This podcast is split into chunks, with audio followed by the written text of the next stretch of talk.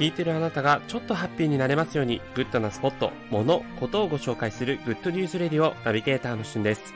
今日あなたにご紹介するのは、ドコモの新料金、 ahamo についてご紹介します。え本日12月3日に発表されたドコモの新料金プラン、 ahamo。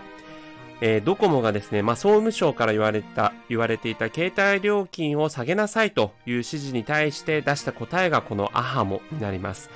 こちらはですね、ソフトバンクが Y モバイルとか au が、えー、UQ モバイルといったサブブランドを出していて、そこで格安プランを提供していますが、それとは別にドコモ自身のメインブランドそのものが出している新しい料金プランという形なんですね。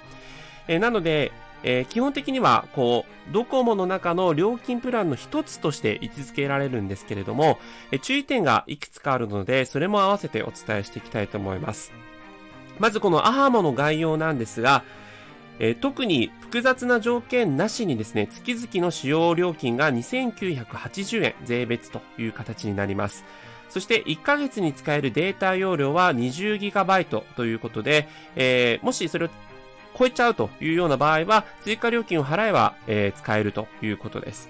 そして5分以内の国内通話が無料となりまして、かけ放題の場合も、え、プラス1000円払えばかけ放題になるそうです。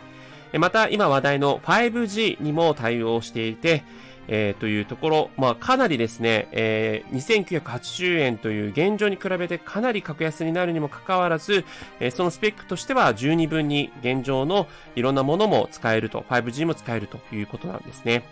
ただ、いくつかの注意点としては、まず、キャリアメールが使えなくなりますので、アットドコモというメールアドレスが使えなくなる点。それから申し込みに関しては、オンラインのみになるので、店舗などで申し込むことはできなくなるということですね。えただ、事務手数料とか、えそれからナンバーポータリティポータリビティ制度も、の転出手数料とかも無料になるということです。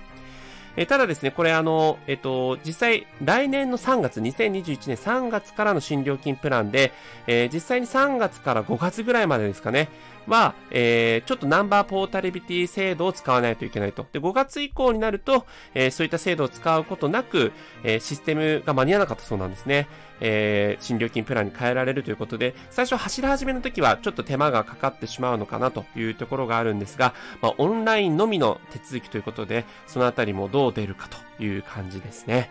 えー、ドコモの新料金プランについてご紹介しました。それではまたお会いしましょう。Have a nice day!